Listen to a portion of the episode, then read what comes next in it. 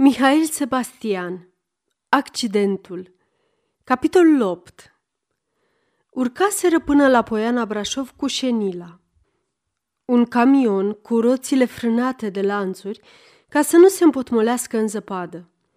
Cred că Poiana e locul cel mai nimerit, spunea Nora. Ar fi trebuit să mă gândesc la asta din primul moment.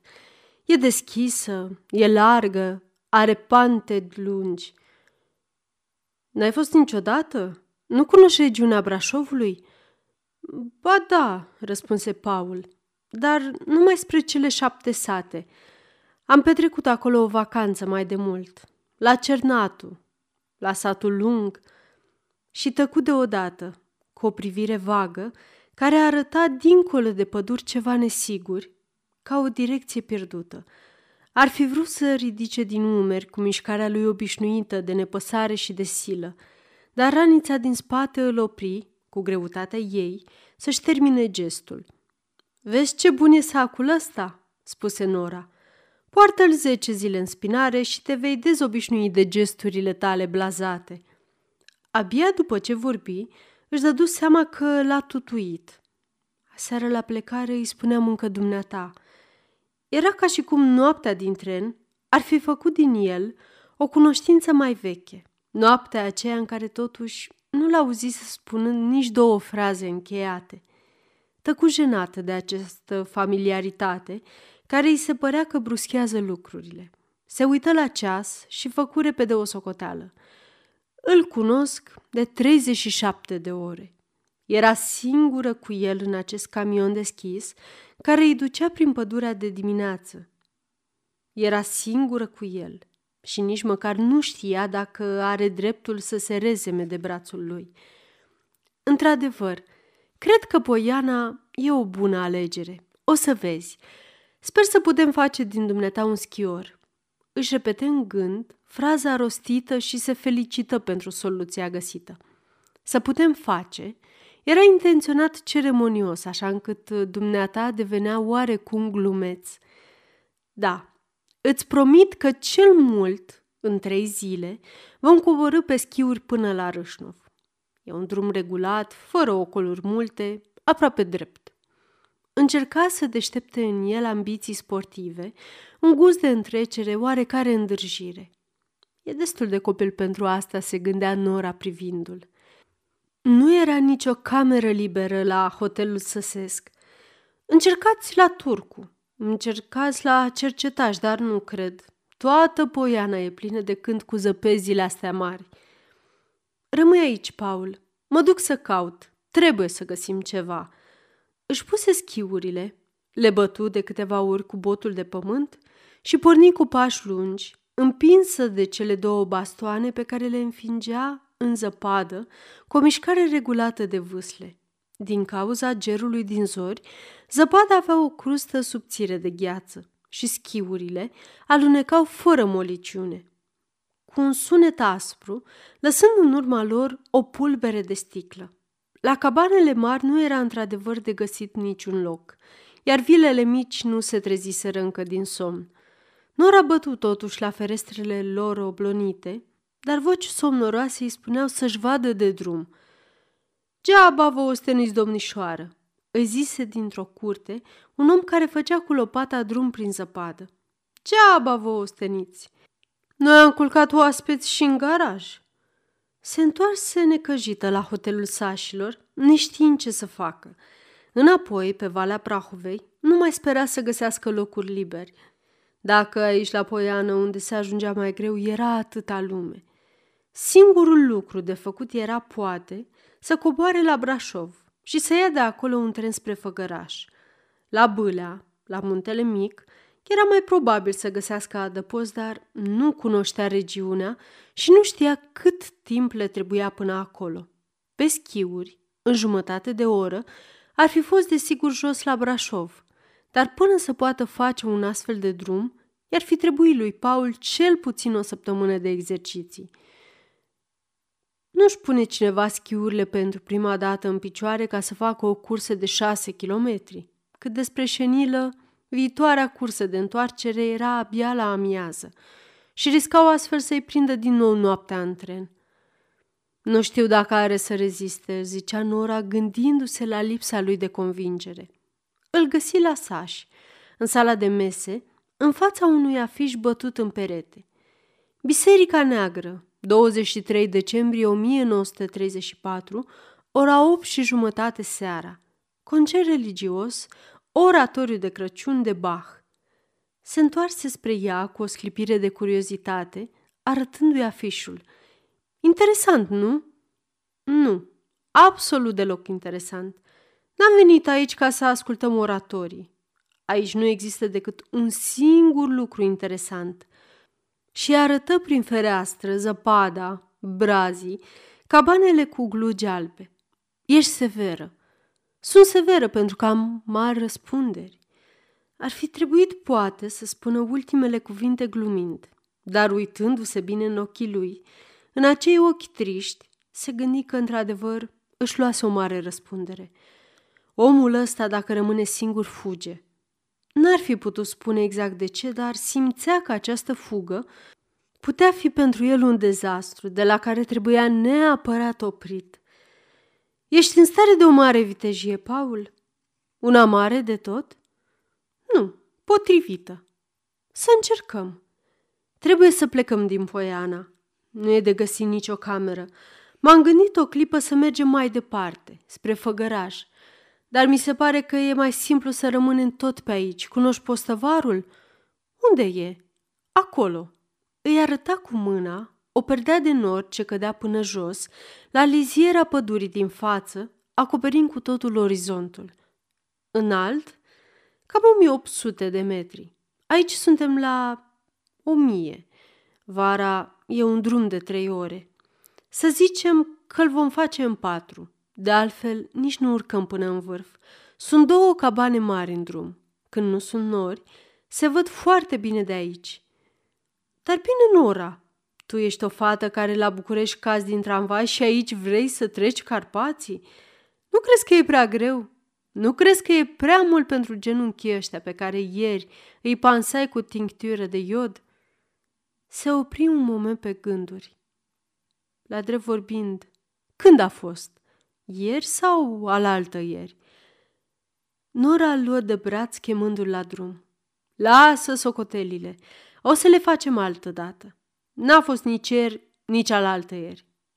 A fost acum o lună, acum un an, acum mulți ani. Din prag se mai uitară încă o dată spre acea pânză de nori sub care se ascundea postăvarul. Nu l-am mai văzut de o săptămână, le spuse portarul. De când cu zăpezile astea am și uitat cum arată la față. Parcă pieri de tot. Drumul era marcat cu dreptunghiuri colorate, o dungă roșie și două albe, ca niște mici drapele vopsite pe copaci și pietre. Se vedea în pădure, la cotituri, ca o fluturare de batistă. Era ca și cum un tovarăș de drum ar fi mers înaintea lor, oprindu-se uneori ca să-i aștepte din urmă și să le arate calea. Pe aici, pe aici. Mergeau cu schiuri pe umeri, încrucișate la spate ca să-și țină echilibrul. Uneori, botul schiului lovea o creangă de brad și o scutura de zăpadă cu un foșnet subțire, metalic, pulverizat, de parcă s-ar fi auzit sunând în parte toate cristalele zăpezii. Erau brazi imensi, troieniți, cu crengile slab înclinate sub povara zăpezii, ca niște aripi grele într-un zbor înalt. Câte unul, singuratec, se înălța pe o stâncă, ieșit din rânduri, dar trunchiul robust avea în haina lui albă o neașteptată delicatețe de tulpină. Sub zăpadă, pădurea era fără sălbăticie. Totul părea fastuos, puțin decorativ, ca într-un imens parc pavoazat. Nora se întoarse spre Paul, care se oprise la o cotitură de drum, privind lung în jurul lui. E frumos? E prea frumos. Puțin prea frumos, parcă a fost făcut în adins, pregătit dinainte. Brazii sunt prea mulți, săpada prea mare și tăcerea. Tăcerea asta colosală. Ascultarea amândoi, încercând să prindă de departe, de cât de departe, un sunet, un trosnet, un pas – dar nimic nu trecea prin vasta încremenire. Nu-mi vine să cred că e adevărat, parcă am fi într-o fotografie, într-un afiș, parcă am fi în vitrina de ieri cu zăpada artificială. Nora își aduse aminte de schiorul bine echipat care zâmbea aseară trecătorilor din vitrină, cu costumul lui nou, cu eșarfa albastră la gât, cu schiurile pe umeri, Paul începea într-adevăr să semene cu un afiș de schi. Și nu îi lipsește nici zâmbetul. Trecuse de amiază și cabana nu se vedea. Ar fi trebuit să fim de mult acolo, gândea Nora. Își simțea bocancii grei în picioare și avea impresia că întreaga lor greutate apasă pe glezne. Deșteptat dintr-o durere uitată, genunchiul stâng începea să doară. Crezi că suntem pe drumul cel bun?" întrebă Paul. Toate drumurile sunt bune aici, răspunse ea vag. Nu era îngrijorată, dar își dădea seama că se abătuseră din drum. Știa bine că nu se poate rătăci pe muntele acela cu drumuri simple și spunea că, pe oriunde ar merge, vor ajunge totuși la cabană. Totul e să urcăm, să urcăm mereu. Nu mai întâlniseră de câtva vreme niciun semn. Micile drapele albe, roșii, se făcuseră tot mai rare și acum pieriseră de tot. Poate le-a acoperit zăpada. Da, poate. Lumina scăzuse. Zăpada era acum fără strălucire, mai mult cenușie decât albă. E totuși prea devreme ca să se însereze, spuse Nora. Era o lumină grea, care se depunea pe lucruri ca o poșchiță de metal. Brazii se stingeau într-o umbră plumburie care cădea fără plutire. Auzi? Paul o oprise din mers, punându-i o mână pe umăr. De undeva de sus venea un foșnet metalic, un freamă de arme, o fulfâire grăbită de aripi metalice. Păsări mari, nevăzute sau păduri umbrite din loc, coborau lovindu-și aripile, crengile. S-ar putea să fie o avalanșă? Exclus, zise Nora. Era palidă și asculta cu încordare. Simțea mâna lui Paul pe umărul ei drept. Numai de n-ar lua-o. Lumina căzu cu încă o treaptă. Era aproape întuneric și totuși lucrurile se vedeau cu o absurdă precizie. Braz de piatră încremeneau în jur ca într-o grotă. Un moment, totul păru oprit în loc, desprins din timp, trecut în altă lume, în altă planetă, șopti Paul. O strânse pe Nora lângă el. Ți-e frică, Nora? Nu. Uh, cred că nu. Mi-e frig și aș vrea să ajungem. Vocea lui era joasă, gravă, intensă, o simțea caldă pe obraz. Unde să ajungem? Nu vrei să rămânem aici? Să nu mai plecăm niciodată? Să nu mai ajungem niciodată? Să ne oprim? Să ne oprim. Nora întoarse înfiorată capul spre el. Era ceva șuierat, surd și totuși cald în glasul lui. Omul ăsta vrea să moară. A avut timpul să-și spună și pe urmă o cuprinsă o bruscă liniște, ca și cum într-o singură clipă ar fi simțit, până în adâncime, gândul lui întreg. Se strânse lângă el și închise ochii, cu o senzație de nec. Undeva deasupra, în văzduh, valuri imense se loveau și zgomotul lor străbătea până jos ca într-un fund de mare. Aburi reci, umezi, cețoși, treceau vâjâind printre brazi și, sub bătaia lor, ramurile nemișcate sunau cu un zângănit de arme. Coboară norii de sus, dinspre vârf, șopti Nora. Simțea pe buze, pe pleoape, zăpada care trecea ca un fum. Paul o zgudui de umeri și ea deschise cu greu ochii. Fără niciun cuvânt, el îi arăta cu mâna, la o depărtare de câțiva pași, un lucru pe care ea abia îl deslușea ca prin somn. Pe o scoarță de copac, dreptunghiul alb, roșu, alb. Cabana SKV fumega încă printre brazi, ca pe urma unui incendiu abia stins. Norii curgeau ca o lavă ușoară, jos spre Poiana. Aburi răzleți rămăseseră în urmă, agățați de stânci, de copaci. Nora și Paul ieșeau din nori ca dintr-o altă iarnă. Dinspre cabană se auzeau voci, un clopot de cai, un zgomot de ferăstrău. Cineva striga de la o fereastră. Gertrud! Gertrud! Nora se gândi la ceaiul cald care o aștepta sus și căută în rucsac cu gândul sticla cu rom franțuzesc cumpărată înainte de plecare. Era o aromă grea, amețitoare. Am să dorm, am să dorm. Bucuroși de oaspeți! Bucuroși, numai că nu avem unde. Nora se uită lung, fără nicio vorbă, spre omul care le vorbise. Era un sas, roșcat, cu o barbă mică, ascuțită, puțin drăcească și cu o privire rece, fără dușmănie, dar și fără bunătate. Părea aspru, poate și din cauza accentului cu care vorbea, corect românește, apăsând însă scurt pe prima silabă. Sunt toate camerele ocupate. Nu e niciun pat liber. Încercați dumneavoastră sus la Turing. Acolo poate găsiți. Avea doi ochi mici, verzi, ca două alice de sticlă, sub sprâncenele stufoase, albite. Nora îl privea cu atenție spunându-și, ce ochi de viezure! Se gândi la viezurele împăiat pe care îl găsise, într-o zi pe catedră, uitat acolo, din ora de științe naturale. Ar fi vrut să-i spună omului din prag, noi ne cunoaștem, ne-am mai văzut, dar simți dintr-o dată pe umeri întreaga apăsare a rucsacului ca o durere trezită din somn. Hainele erau grele, ude, bocancii îi simțea de fier. Eu mai departe nu merg. Să intrăm, să ne odihnim.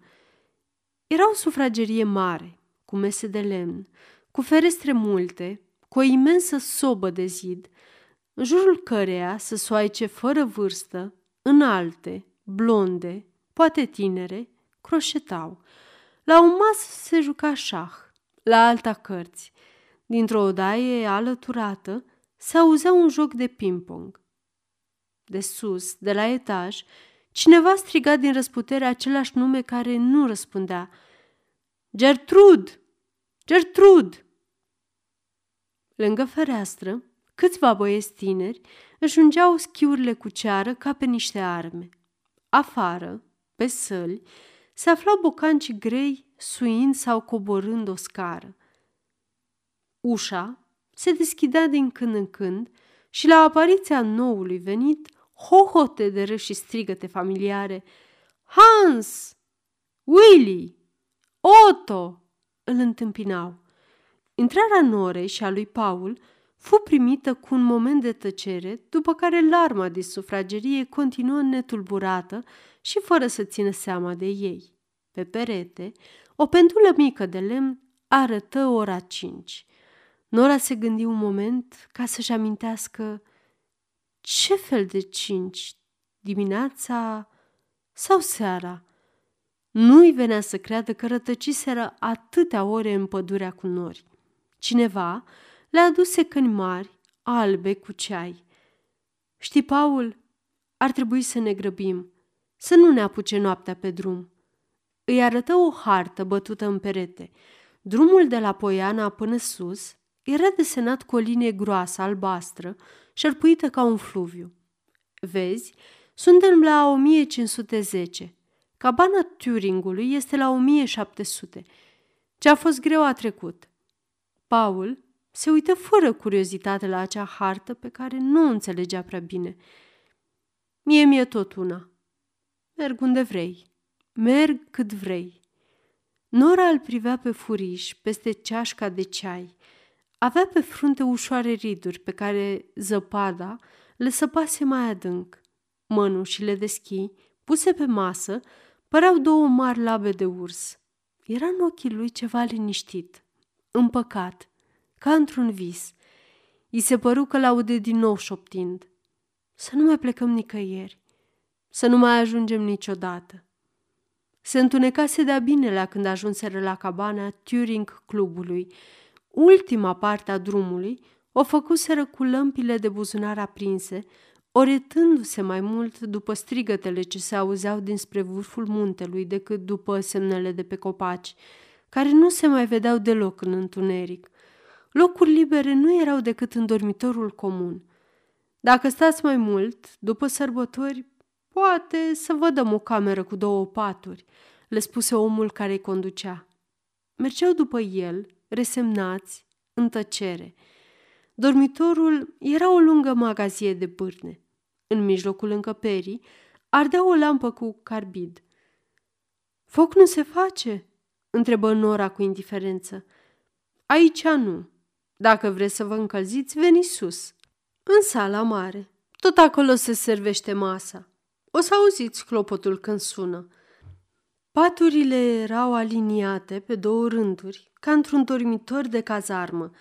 Pături aspre, reci, acopereau un așternut de pânză zgrunțuroasă, cenușie. Nora își scoase sacul din spinare și îl puse jos, lângă patul ei. Patul numărul 16, spuse ea, citind o cifră vopsită pe perete. La 15 se culcase Paul, îmbrăcat, cu rucsacul la căpătăi în loc de pernă. Vrei să te speli? Nu. Vrei să mănânci? Nu. Ești supărat? Sunt fericit. E nedrept, își spuse în gând. Poate vrea să mă vadă plângând. Poate vrea să se răzbune. Ca și cum i-ar fi ghicit gândul, el o apucă de mână și o trase spre el. Nu glumesc, Nora. Sunt într-adevăr fericit. Totdeauna am așteptat patul ăsta, oboseala asta, noaptea asta. Aș vrea să fie o noapte lungă. Promite că va fi o noapte foarte lungă. Vorbea încet, rar, cu ochii deschiși. Nora îl mângâia pe frunte. Paul, cred că ai febră. Se duse spre patul ei să caute în rucsac tubul cu aspirine, dar pe urmă se răzgândi. Mai bine lasă doarmă, e obosit. Era în tot dormitorul un miros de bocanci uzi, de paie umede, de lemn putrezit. Dar peste toate acestea, ca o voce groasă, acoperindu-le pe toate celelalte, un miros pătrunzător de carbid ars. Lampa asta nu se poate stinge, întrebă fără să știe pe cine.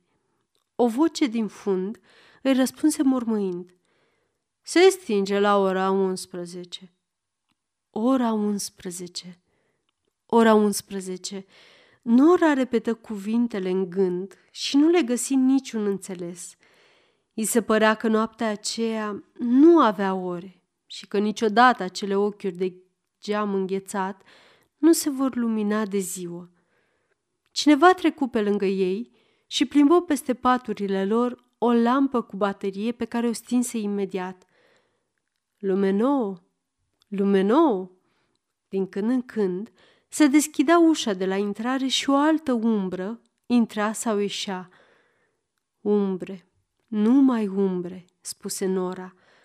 Nu reușea să distingă nicio figură, până și vocile aveau ceva distinct, monoton, parcă ar fi fost o singură voce, vorbind de la depărtări diferite. Poate am dormit, se gândi ea, în orice caz, Câtva timp nu mai simți mirosul de carbid și acum îl simte din nou. Lampa se clatină încet, cu o mișcare slabă de pendulă. Încă nu e ora 11 de vreme ce e tot aprinsă. Vocile de adinaur au tăcut. S-or fi dus la masă sau ori fi adormit. Se năbușea, simțea carbidul ca un praf acru până în fundul gâtlejului. Totul mirosea a carbid. Pătura, perna, hainele. Își pusese Batista pe gură ca un tampon, dar mirosul trecea prin pânză ca un fum umed, acru. Se ridică de la locul ei, amețită, și merse clătinându-se printre paturi. Își auzea bocancii tropăind pe podea și își spunea, ar trebui să nu fac atâtea zgomot. Dar fiecare pas era o cădere pe care nu o putea opri. Lângă ușă își căută mai mult bâșbâind schiurile și bastoanele. Afară rămase câtva vreme, în prag, fără niciun gând. Simțea pe frunte, pe tâmple, aerul de noapte ca o zăpadă ușoară. Își puse schiurile și porni încet, neștiind bine încotro. Din cabana mare se auzeau voci, zgomot de pahare, râsete. Trecu pe sub ferestrele luminate și pe urmă întoarse spre dreapta printre brazi. Câinele cabanei se feri din calea ei, mărâind, gata să latre. Îl mângâie întreagăt, pe blana lui ciobănească, pe urechile lui mari. Toate se depărtau ca printr-o pânză de somn, voci și lumini. Schiurile alunecau greu, cu un foșnet de frunze uscate. Nora simțea rezistența zăpezii în genunchi ca o frână. Nu-și dădea seama de cât timp mergea. Pe tâmpla dreaptă avea o zgârietură care sângera. M-am lovit probabil, dar când? Unde? Lampa cu baterie era aprinsă și aplicată în stânga, pe buzunarul de sus al tunicii ca un far. Pe inimă, gândi Nora. Nu ținea minte nici când a aprins-o, nici când a fixat-o de nasturele buzunarului.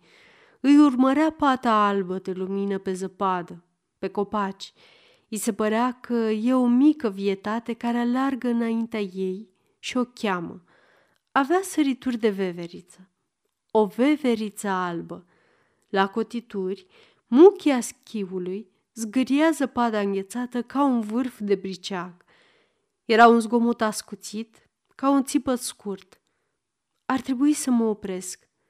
Ar trebui să știu unde merg. Nu știa unde merge, știa numai că nu vrea să se întoarcă. În urma ei, simțea încă acea oribilă lampă de carbid legănându-se și așteptând o oră 11 care nu va veni niciodată. Se opri și încercă să-și adune gândurile. Trebuia să fie pe versantul celălalt al muntelui un drum care să coboare spre Timiș. La ora asta, Nora, ești nebună? Își amintea parcă să fi văzut undeva pe o hartă sau pe o tablă indicatoare un drum marcat cu rumburi galbene și albastre. Întoarse lanterna spre bradul lângă care se afla și îl lumină de jos în sus. Niciun semn, niciunul. Poate că dorm, își zise Nora. Poate că semnul ăsta pe care îl caut. Îl caut în vis. Simțea totuși, sub degetele înghețate, scoarța aspră a copacului. Avea impresia că e la marginea unui vis din care se zbătea să iasă. Pe urmă, se pomeni din nou alunecând pe schiuri și nu-și dădea seama dacă alunecarea aceasta o întoarce în somn sau o readuce la trezire. Pata albă, de lumină, alerga înaintea ei mai repede decât înainte, mereu mai repede. Schiurile pierduseră brusc din greutate și pluteau fără zgomot, fără obstacol. Ar trebui să frânez, gândi ea, dar genunchii nu ascultau. Era pe o pantă deschisă care cobora spre câteva umbre de brazi, abia deslușite în întuneric. Dacă nu opresc, sunt pierdută, își spunea Nora, dar îi se părea că e vocea unei alte nore, rămasă în afară de vis și privind de acolo, ca prin fereastră, lucruri pe care nu le înțelegea. Încercă să se smucească spre dreapta, cu o mișcare de răsucire, care rămase însă fără răspuns. Umerii, genunchii, erau ca niște clape fără sunet. Schiurile, cu boturile apropiate, alergau după pata albă de lumină, într-o viteză care le ridica ușor deasupra zăpezii. Nora închise ochii și se aruncă înainte cu brațele deschise, cu capul în zăpadă. Avea impresia că în ultimul moment cineva o împinsese din spate. Se rostocoli de câteva ori la vale cu schiurile împiedicate unul de altul. Zăpada o zgâria pe frunte, pe mâini. Un gust cald de sânge îi umezea buzele. Acum avea într-adevăr impresia că se trezește din vis, din somn sau din leșin. Se văzut trântită pe stradă, lângă trotuar, în mijlocul unui grup de trecători curioși. Auzea vocile lor și simțea o privire de bărbat fixată asupra ei, privire pe care o cunoștea. Așadar totul, totul fusese un vis? Așadar ne reîntoarcem la acel accident de tramvai care nu se mai termină? Așadar încă n-am reușit să mă ridic de aici și să plec. Se ridică în coate și privește atentă în jur. Imaginile care un moment se amestecaseră confuze, ca un vis într-alt vis, se topeau în întuneric. Nu se auzea de nicăieri niciun glas, niciun foșnet. Nora căută lanterna pierdută în cădere, dar nu o găsi. Dacă aș avea o lumină, m-aș întoarce la cabană. Îi era cu neputință să-și dea seama unde se află. Era o poiană deschisă larg, ca o potcoavă. Eu am venit de sus, își spuse, încercând să-și amintească drumul. Ar fi trebuit să se tărească până la marginea de sus a poienii, din brad în brad, și de acolo să strige. Poate nu era prea departe. Poate o vor auzi. Mai ales își dădea seama că nu trebuie să rămână pe loc. Un fel de toropeală dulce o trăgea spre zăpadă, spre somn, și știa că somnul acesta înșeală. Amândouă schiurile îi rămăseseră fixate de mocanci, dar bastoanele le pierduse în cădere. Se ridică agățându-se cu mâinile de un brad. Abia atunci băgă de seamă că era exact la liziera pădurii. O secundă mai târziu ar fi fost prea târziu. Și totuși, și totuși, poate că ar fi fost o moarte bună, cu tâmpla strivită de un copac, mai bună decât această noapte fără sfârșit, care se deschidea înaintea ei și pentru care nu mai avea destule puteri ca să o străbată. Să ținem ochii deschiși, Nora, și să mergem. Cât vom putea? Până unde vom putea? Nu-și simțea decât rana de la tâmplă sângerând. Era singura senzație care mai stăruia în somnul greu cu care se lupta. Și totuși merg. Știu bine că merg. Îmi dau seama că merg. Se lovea uneori cu genunchii, cu mâinile de copaci, dar erau lovituri care nu dureau, care nu lăsau urme. Nu-și mai simțea schiurile în picioare. Poate că le-am scos, dar nu ține minte când. I se păru că aude de undeva un lătrat de câine. A avut puterea să zâmbească. Nu te amăgi, Nora. Nu crede Nora. Erau totuși lumini printre brazi. Să fie ajuns la cabană? Nu o recunoștea. Era o cabană mică, numai cu două ferestre luminate. Un câine ciobănesc, mare cât un urs, lătra spre ea, din prag. De ce nu sare la mine? Toate astea nu pot fi adevărate. Ar trebui să sară la mine. Cineva ieșise afară din casă, bătu câinele pe ceafă și, luându-l de urechi, potolit, veni spre Nora. Ținea în mâini un felinar pe care îl ridică spre fruntea ei și o privi câtva vreme. Era o lumină care o orbea. Pe urmă, coborâ felinarul și se întoarse în casă fără niciun cuvânt, fără nicio întrebare. Toate astea nu pot fi adevărate, spunea Nora. Era mereu același vis, absurd, care nu se mai termina. Se auzeau voci dinăuntru și pe urmă o tăcere mai mare. Ușa se deschise din nou și din prag, omul cu felinarul îi făcu semn să intre.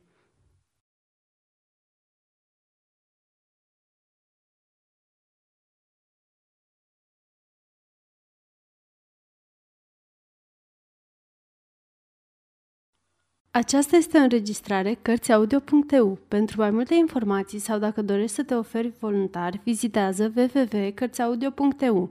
Toate înregistrările Cărțiaudio.eu sunt din domeniu public.